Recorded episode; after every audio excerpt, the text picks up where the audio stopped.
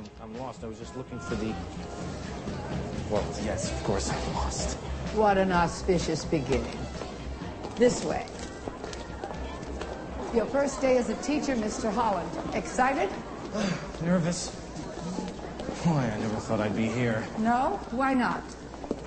Well, well, like most people, I only got my teaching certificate, so I got something to fall back on, and now I have. This isn't a drive-in, Mr. Claridge. Hands off. You know, Mr. Holland, I don't think of teaching as a fallback position. No, no, I didn't. And I grow nervous around people who do. I'm, I'm really very happy to be here. Really. Good.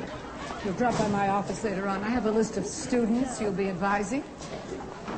Advising.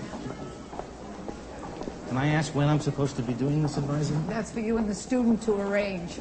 You meet your orchestra when? Fifth period. Are they any good?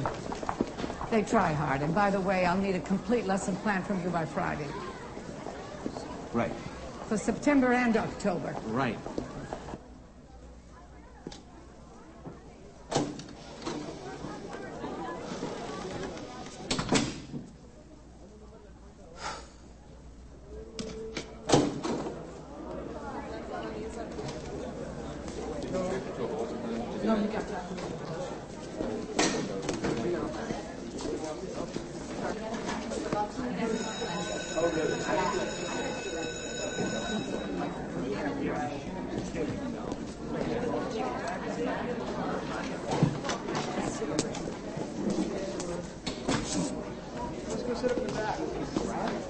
All right, people, come on. Let's uh, let's take our seats a little quicker, please. A little quicker. We're losing time. Come on in. Come on in. Take. My name is Mr. Holland. This, of course, is a title of courtesy that I will extend back to you, uh, Mr. or Miss, as the as the circumstances allow. Uh, welcome to Music Appreciation. This is a class in which we will be studying the the history of music. Um, who would like to give me a definition of what music is? Any music. What do you think? Music. What do they think that music is in, in general? What do they think? Anybody? Nobody?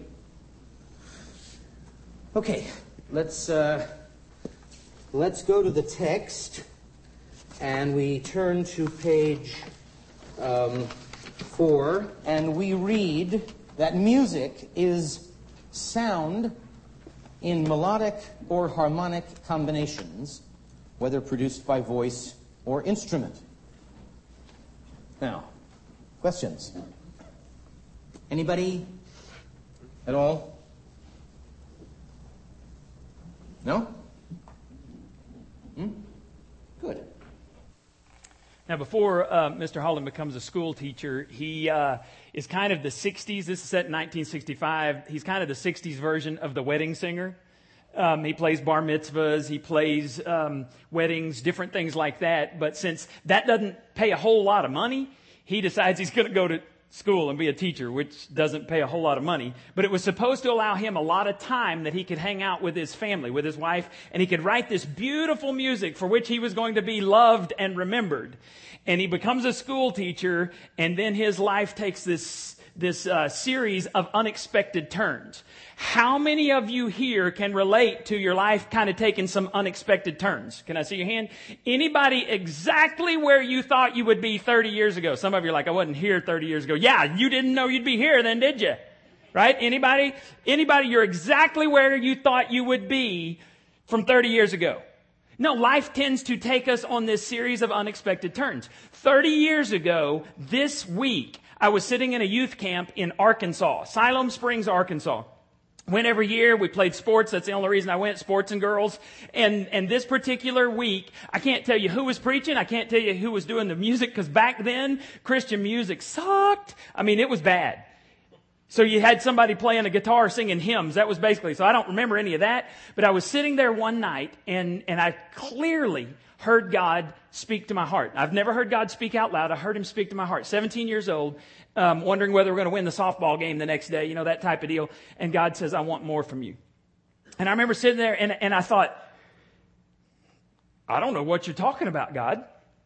You see, I was a CINO. You've heard of RINOs? RINOs are Republican in name only.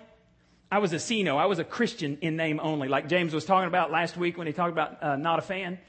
Um, I was a fan of Jesus. I wasn't a follower of Jesus.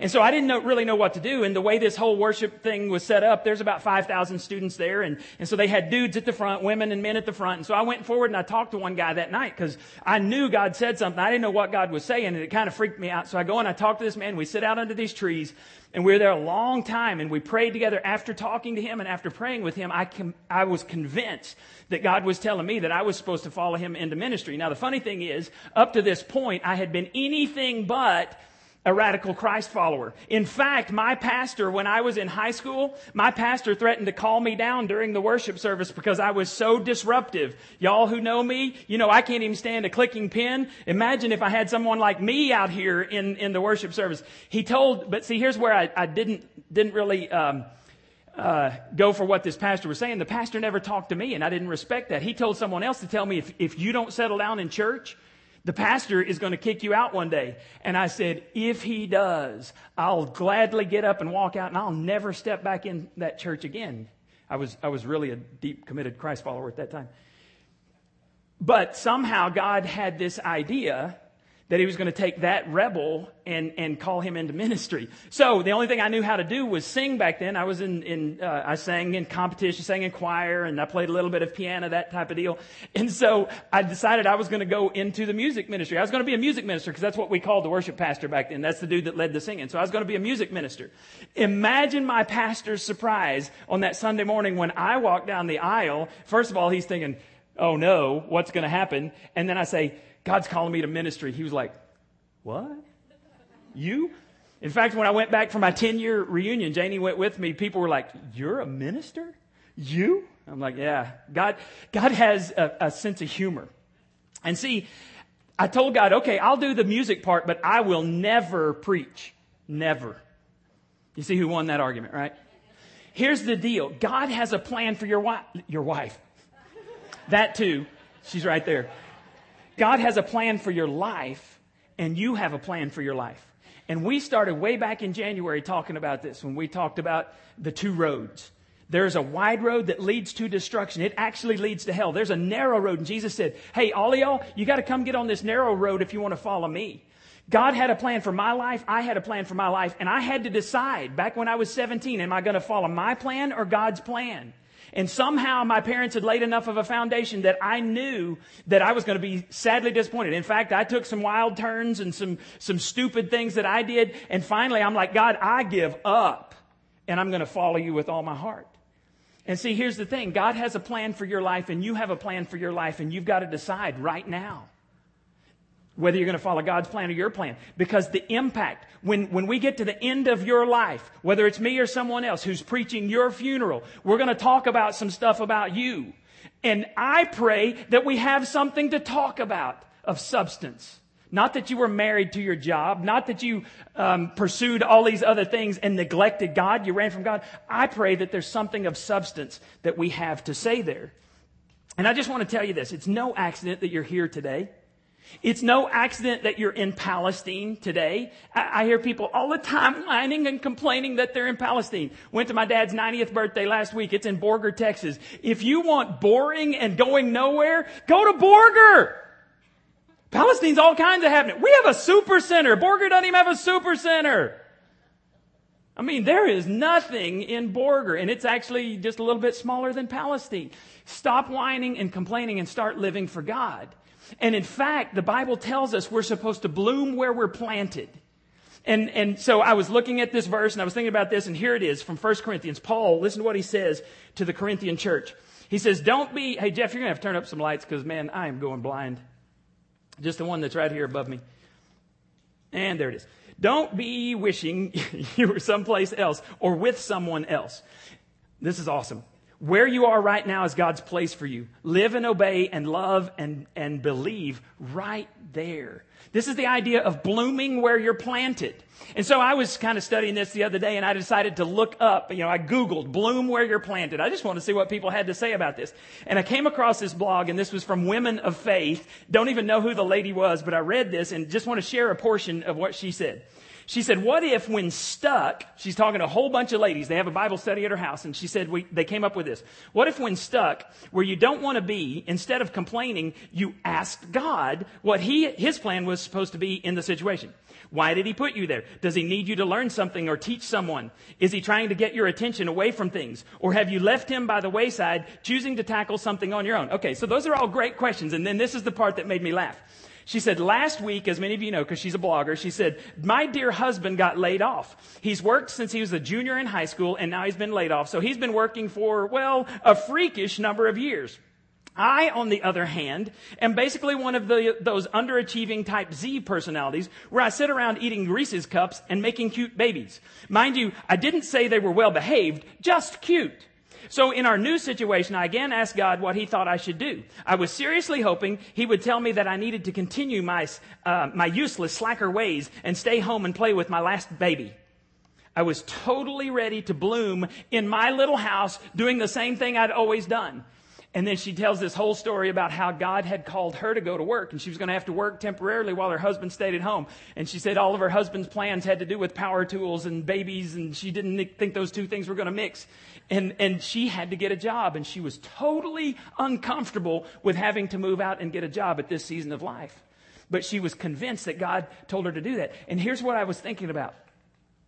What if God never intended for you to be comfortable? What if comfort is not God's number one goal for your life? What if holiness is God's goal for your life?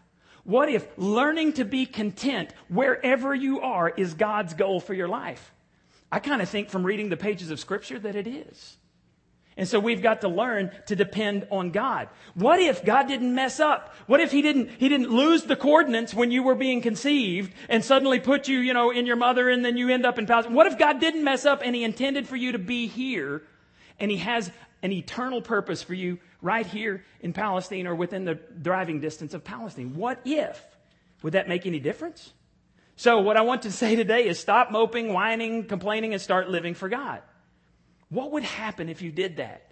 Now, in our movie, Mr. Holland, at one point, he goes home and he says, I hate that woman, talking about the principal. Just hates her. Hates her. Because one time she said, Man, you sprint out of here faster than the students do at the end of the day.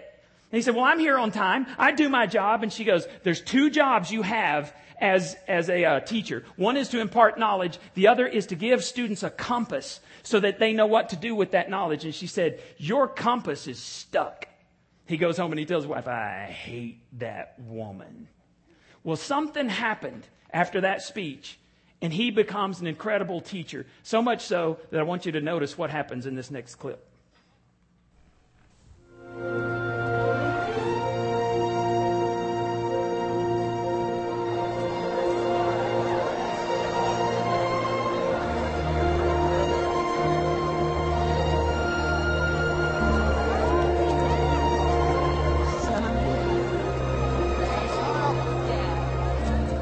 Daisy was also the former Miss Idaho.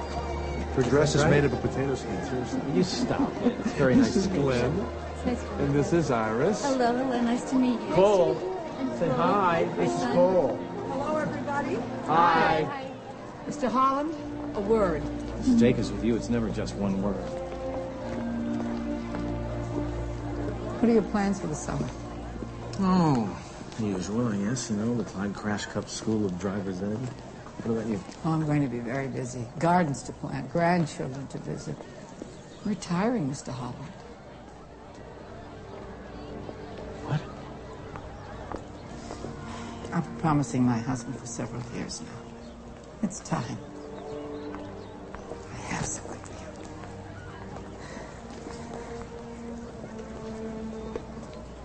you. A, a memento, if you will.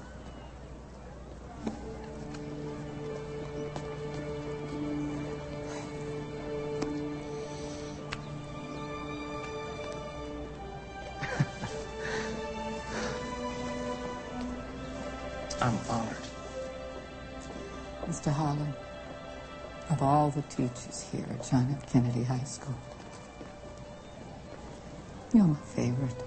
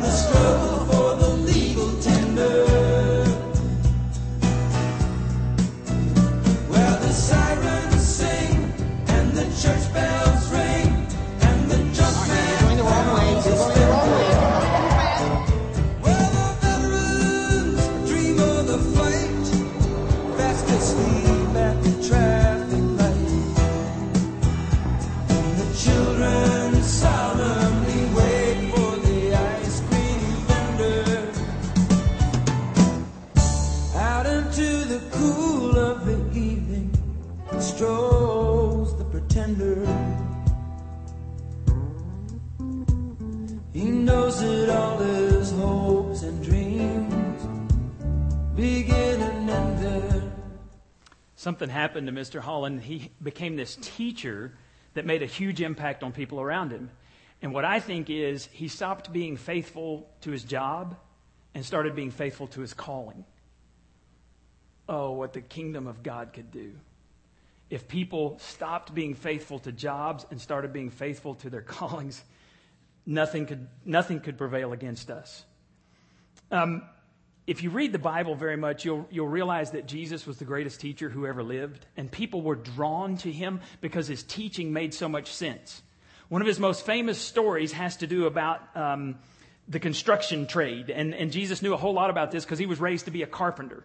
And in this one, he talks about uh, two men who build houses. One builds on sand and one builds on rock. Now, I don't know if you know this, but Jesus' teaching has inspired all kinds of other things, especially this story. It's inspired all kinds of copycat stories um, because the teaching was so relevant. Here's one. This, this is an American classic, and see if you can figure out what it is. In this story, in the American classic, the primary characters are builders. They each construct a house. Not all of the houses were created equal. There's a contrast between uh, wise builders and foolish builders, and each house faces a test. If it was built wisely, it stood. If it built, uh, if it was built foolishly, it didn't. What's the What's the story? Three little pigs. Y'all are good. Now, each pig built a house. Two of the pigs built their houses of junk. They never considered whether it could stand up against a huffing and puffing wolf. I don't know why they didn't th- consider that, but they didn't. Only the wise builder, only his house lasted. You had no idea that Jesus was the inspiration for such stories, did you? I'm not saying that they knew Jesus and all of that stuff. I'm just saying that he said it first. That's how good a teacher he was. In the original version, he actually tells two stories one about a wise builder and one about a foolish builder. Here it is in Matthew chapter 7, verse 24. Everyone who hears my words and obeys them is like a wise man who built his house on rock. It rained hard, the floods came, and the winds blew and hit that house, but it did not fall because it was built on rock. Everyone who hears my words and does not obey them is like a foolish man who built his house on sand. It rained hard, the floods came, and the winds blew and hit that house, and it fell with a big crash. All right. I want to look at these two builders, and I want to look at three similarities between them. First one, each person built, builds a house. This is not an optional part of the story. We're all house builders. Maybe we should replace the word house with life or character or soul, and, and we'd better understand Jesus' point. We're in the process of building our lives, and we do this mainly by the choices we make. Every friendship I strike up, every commitment I make, every promise I keep or break, every talent I either work on or neglect becomes a part of my house, a part of my life. The quality of the choices that you make and that I make determine the quality of my life. They determine the quality of my character. Now, I didn't put this one in your notes or on, on YouVersion, but I should have. You could jot this down if you're one of those people, because we have several of those people here that like to write down notes. Each of us is responsible for our own house. This is a big deal. Everybody builds a house. Everybody builds a life. Each person is responsible. This is a big deal because in our society, no one wants to take responsibility for the choices that they make. We want to blame someone else.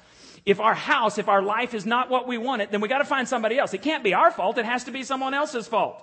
My parents were too strict. That's why I'm an alcoholic. My boss is such a taskmaster. Master. That's why I don't know my children and I neglect them. My spouse plays too much golf. That's why my marriage sucks. I actually read about a man in Italy who was arrested for bigamy. He had 105 wives. 105 not smart. In eighth grade, I had two girlfriends. They were, they hated each other. They became friends. It was hell on earth. I can't imagine 105 wives. When he was asked by the cops, why did you do this? He said, I got bad legal advice. What's the lawyer going to say? Well, you know, you can have several wives, but, you know, keep it less than a hundred. Bad legal advice? Come on, moron. Step up and take responsibility for your own choices. Our choices will define our lives. And some of you have made really bad choices and you have to live in the house that you built. And it makes no sense to claim, to, to, to complain about those choices because you made them. If you don't like your house, build another one. Start today making wise choices because then maybe if you stick with something and you build on wild, wise, not wild, wise choices, sometime down the road, people are going to look at your life and they're going to say, there's someone I want to be like. Last weekend, we celebrated my dad's 90th birthday. Here's a picture of, of mom and dad next to the cake. That's supposed to be a toolbox. And if you ever, someday I got to show you pictures of my dad's garage. Um, last Saturday night at 1030, uh, battery went down and, and, he told me to find another battery. That took a while. And then he told me to find battery uh, jumper cables. That took a while. And then we had to find a battery charger and that took even while. I was so ticked at my father last Saturday night trying to, cause all we were trying to do was roll the windows up on this van that he never drives because he's too blind to drive it. But anyway, that's another story.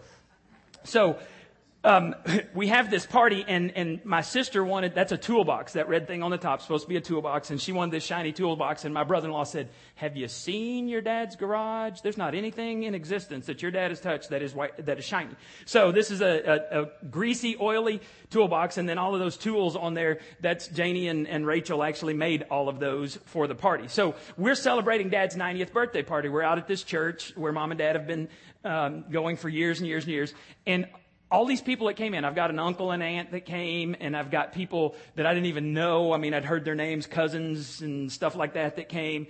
And, and people would pull me aside and they would say, Your dad's a great man. Now, my dad worked for Phillips Petroleum for 37 years. He was a pipe fitter for what, for a copolymer plant, which basically made rubber that goes into tires. Dad did that for 37 years. He would have made 40, but the plant closed in 1982 and he took early retirement at 62. Three more years, he would have worked at the same place for 40 years. As long as I can remember, we were in church every Sunday. Um, mom and dad have been married 67 years. And mom has played either the piano or the organ for 72 years in some church. Now, I don't know about you, but that's kind of a legacy that I'm grateful to have. And it's what I want to pass on to the next generation. You've got to build your life on something. And, and what I want to know is if people look closely at your life today, would they say that you have a great life? Or would they see that, that you're building with things that don't last? You're making choices that, that not only will hurt you, but will hurt the future. You're building with stuff that just doesn't matter because the Bible says one day you will stand before God. And He will examine everything about your life. And you will answer for everything you've done. What are you building your life on? Simple question. Second, similarity. Each person faces a storm. Jesus is very clear about this part. In fact, in these two stories, the wise man and the foolish man, he uses the exact same words to talk about the storm. He says, the rain came down, the, the streams rose, and the winds blew and beat against that house. This is not a story about storm avoidance, as if we could even do that. Nobody in life can avoid the storms. We live in Texas. In Texas, we're pretty safe not to have a snow avalanche. Although at the Super Bowl at Jerry World, there was some snow that fell off and hurt some people, but that was really rare, right? But what about tornadoes? We've had those. When I was a senior in high school, you could see 12 tornadoes from the roof of my house. I know because I was up there watching them. Um, There's storms, there's hail, there's lightning, there's thunderstorms, there's all of this stuff. You are going to face storms. In fact, everybody in this room is either heading into a storm, you're in the middle of a storm, or you're going to come out of a storm. Each person faces a storm. There's no getting around it. The big bad wolf comes and blows against our house, and nobody is immune. Rich people aren't immune to pain and suffering and storms. Famous people aren't immune. There's no race, there's no social status, there's no religion that can protect people from the storms of life. But Jesus even has some ad- advice about the storms. In Matthew 6:34 he says, "Don't worry about tomorrow, for tomorrow will worry about itself. Each day has enough trouble of its own." So here's what Jesus said. Here's the prediction. You're going to have trouble today. You're going to have trouble tomorrow. Trouble is everywhere. In fact, he said, you will have trouble as long as you're on this planet. And he said, but take heart, I've overcome the world. This isn't all there is. Why would Jesus, if he loves us, if God is all loving, why would he allow us to go through storms? That's the third similarity. Storms test the house. It's in the storms of life that the house is revealed. The strength of the house is revealed. Now, how many of you have ever had someone come to your house and they said, man, what I'd really like to see is the foundation? Nobody's interested in foundations unless you're a builder or unless you're the owner of the house and it starts to crack. Then you're very interested in foundations. But nobody's ever come to my house and said, man, what I'd really like to do is pull up all that flooring. Let me see the concrete. I want to see that. No, nobody cares about that until the storms come. The ultimate storm that Jesus is talking about will come at the end of time. It's in the last judgment. One day, the Bible says, you will stand before God. As an individual, by the way, that's why you're responsible for your own house. You will answer. God will examine every beam of your house. And if it is based on His foundation, if it's based on His Word, then you'll get rewards for that. If the choices that you made aren't, you'll lose rewards for that if you're a Christ follower. If you're not a Christ follower, you don't even get to that judgment. Because there's something called the Great White Throne Judgment. And the Bible says you will stand up. And, and Jesus, there's something called the Lamb's Book of Life. Jesus has it. And it says that Jesus is the only one that has it. He's the only one that can open it. He's the only one that can write in it. And when you stand before God, because you will stand before God, He's going to say, He's going to ask your name, Doug Washburn. He's going to go back to the W's and He's going to say, He's one of ours. Because it says in the last book of the Bible, in Revelation, it says, if anyone's name was not found written in the book of life, in the Lamb's book of life, he was cast into the lake of fire. You may not realize it, but you're going to face judgment. And you may be able to hide some of those poor choices today. You may be able to hide your foundation, but not forever. It will come out. Every decision I make goes into the building of my house. So I can't violate Jesus' teachings and expect everything to be all right. Now, we get to the major difference in the two houses, the two builders. This is number four. The key to the story is the foundation. This is the big variable. Everyone builds a house, everyone faces storms. The question becomes upon which foundation are you building, rock or sand? What I always come back to is do you have any basis for the decisions you make in life, or are you just making it up as you go along? Because I don't know how good a job I've done, but I've told my kids you need to base your decisions on here. 95% of what God wants you to do is here. And if you're following that 95%, guess what? You discover your life partner. And it wasn't until both of us followed wholeheartedly what God was saying that He brought us back together. It's no accident that I married Janie Gardner. When I really sought after God, He brought me the right woman. I question whether I'm the right man for her, but that's, that's between her and God. Right? I just mean because I'm a buckethead. I don't know how she puts up with that. Yeah, yeah, yeah, shut up. now, it's foolish to put your ultimate choice in anything that doesn't last, and according to Scripture, the only thing that lasts is God. The man who built on sand guaranteed his own destruction. But how did he get into this situation? I mean, because Jesus doesn't tell us that he was deliberately bad, that he deliberately set out to destroy his life, that he was a bad person. He just calls him foolish. And so, I don't know about you, but you know, I've got three children, and, and when you ask a child why they've done something that's just beyond you, you're searching for meaning and rationality in a crazy situation, and you ask your, your kids, you, you usually focus on one word, one little word, three letters, what is it? Why? Why did you draw on the wall with permanent marker? Why did you place the bike strategically behind the car so that when I backed out it would smash it? Why did you have a contest to see who could stick the longest spaghetti noodle up your brother's nose? Why? And children always have the same response. I don't know. Of course they don't know. If they were functioning on the basis of reason and logic, they wouldn't have done it in the first place. I don't know, it just happened. Seemed like a good idea at the time. If we were to talk to the foolish man and say, foolish man, why did you destroy your life? I bet he would go, I don't know. Seemed like a good idea at the time. How many of you making decisions like that? You may not realize it, but the people around you do. And it's killing them to watch you destroy your lives. No one sets out to build on sand. No architect says, here's a sandy spot. Let's build a nice house here. Which makes me wonder what's happened in California. Build on the side of a hill where there's mudslides and then stand there in horror as your house crumbles down. I'm going, don't build in California. I mean, does this not make sense? Earthquakes, mudslides, rain, er, all of that stuff, and let's build on a hill. Not even a rock. Let's find a sandy one. I don't know. Californians, I don't understand them. It's a good place to visit, but I couldn't stay there very long. No one sets out to have a mediocre existence.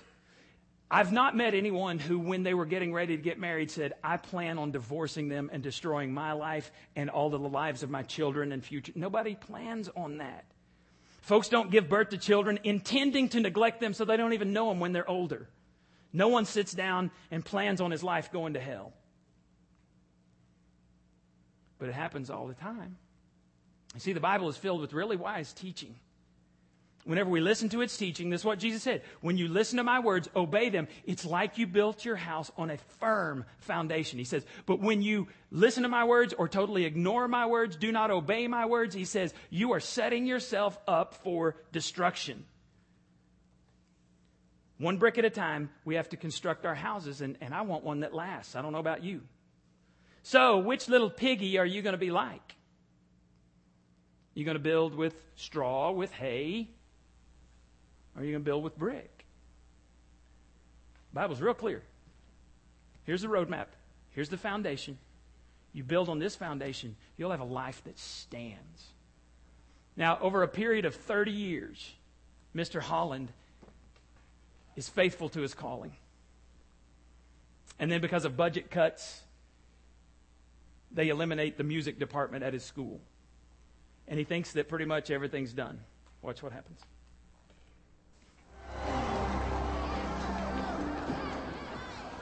Hello. Um, our master of ceremonies seems to be a little late, so I guess it's up to me to begin. Um, when word first got out that the music program was cut and about the retirement of my husband, well, I've never seen such a response from the community. Oh, looks like my watch is fast. Uh, ladies and gentlemen, may I present our governor and Kennedy High School alumnus, the most honorable Gertrude Lang.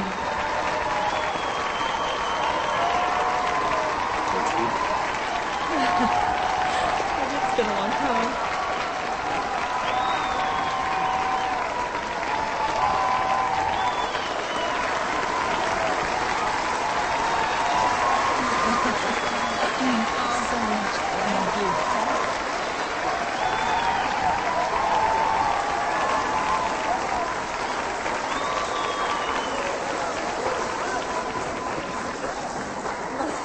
My apologies for my tardiness, and uh, Principal I'd like you to know, yes, I brought a note from my mother.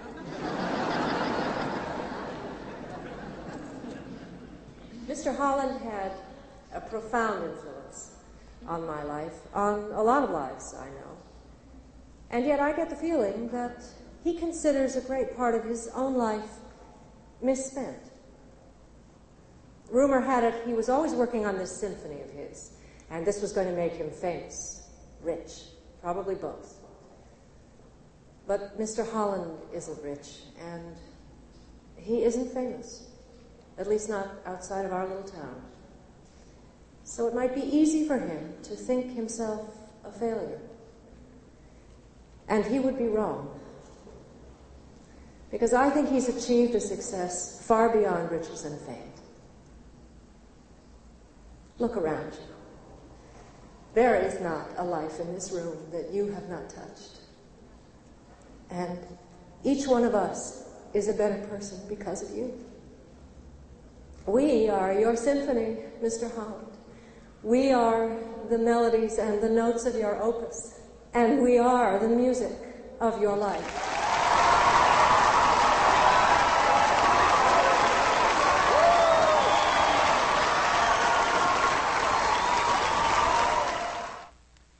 Nobody outside of Borger, Texas knows anything about my father. He was faithful to his job, he was faithful to his wife, he was faithful to his children. And I'm, I'm honored to have a dad like that. And I just want to challenge you today to think of a bigger picture. Don't be so worried and whining and complaining about you're not where you want to be. Maybe you're exactly where God wants you to be. And the reason God's not pouring out blessings on you is because you're not grateful for what you already have. Start to look around and be thankful for what you have. Practice an attitude of gratitude. And, and you might be amazed what God's going to do. When you start to pursue God with all your heart, He will pour out His blessings on you. But He doesn't waste His blessings on disobedient, belligerent, whining, complaining people. So, what are you building your life on? Now, just in case you don't understand this concept, let me tell you how you can start your life and be adopted into God's family today. Real quickly, you pray a prayer like this God, I know that I've messed up my life. Right now, I admit to you that I've done things wrong. There are times I've known the right thing to do and I've chosen to do the wrong thing. Would you forgive all the wrong things I've done? Would you come into my life and change me to be the person you want me to be? Thank you for sending Jesus to die for me. I want to live for you. Please show me how. Now, here's what I want to do. We have a registration card and we ask you to fill that out. On the back, there's always something we ask you to do. If you have prayer concerns, put that on the back. I'm going to, I'm going to show you the last clip. Man, I was bawling like a baby. We were, I was watching this driving 500 miles back from Borger, not while I was driving, while Janie was driving and watching it on a computer. You know, I'd seen the movie many times, but trying to figure out what I was going to use for today. So I'm under this blanket because you can't see, you know, computer. And my kids are laughing at me and all this stuff. And I'm under there and I am bawling like a baby. Man, I've gotten old and soft. Uh, you know, approaching 50 and I'm, I'm bawling like a baby. and I just don't do that. I'm not a crier. And Janie's like, wow, you know. Because I was looking at this and I was thinking, I want to be that guy. I want to be the guy that when I die, people say, I want to be like him. I want my kids to be like him. And not, not that I'm following Christ. Paul says, follow me as I follow Christ. That's what I want to do. I want, I want you to follow me as long as I'm following Christ. If I'm not following Christ, kick me in the rear and throw me out beside the road. But as long, as long as I'm following Christ, you follow too. I want to be that guy. And I think a lot of you want more than what you've experienced in life before. So as we watch his, his opus being played here at the end, I want you to think about, examine your life up to this point. Are you building on sand or are you building on rock? Because that's what I'm going to ask you to write on the back of your card. I want you, don't write it yet. I want you just to listen to this music, listen to the culmination of his life, realize the whole auditorium was there for him. And he had made an impact, but nobody knew it outside their little town. He bloomed where he was planted. Watch this, and then we'll be dismissed.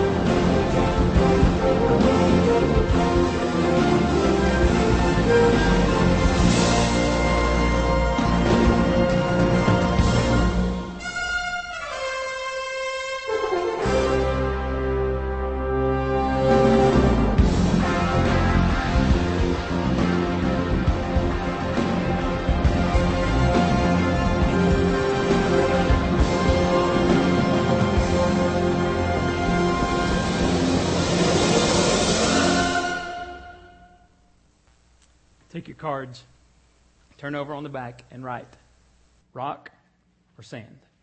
What are you building your life on? Those are your only two choices. Prayer concerns, write those down. The back, we have three baskets. Joy basket is where we put our offerings. Joy basket? God loves a cheerful giver. We have a bagel basket, which is, go ahead. We're just weird around here. I have to do sound effects for everything. That's where everything goes in there is paying off debt. And then we have a registration card basket. Put the cards in there. I pray through those. If you would like to talk with someone about how to build your life on the rock, put that on there and I'll contact you this week.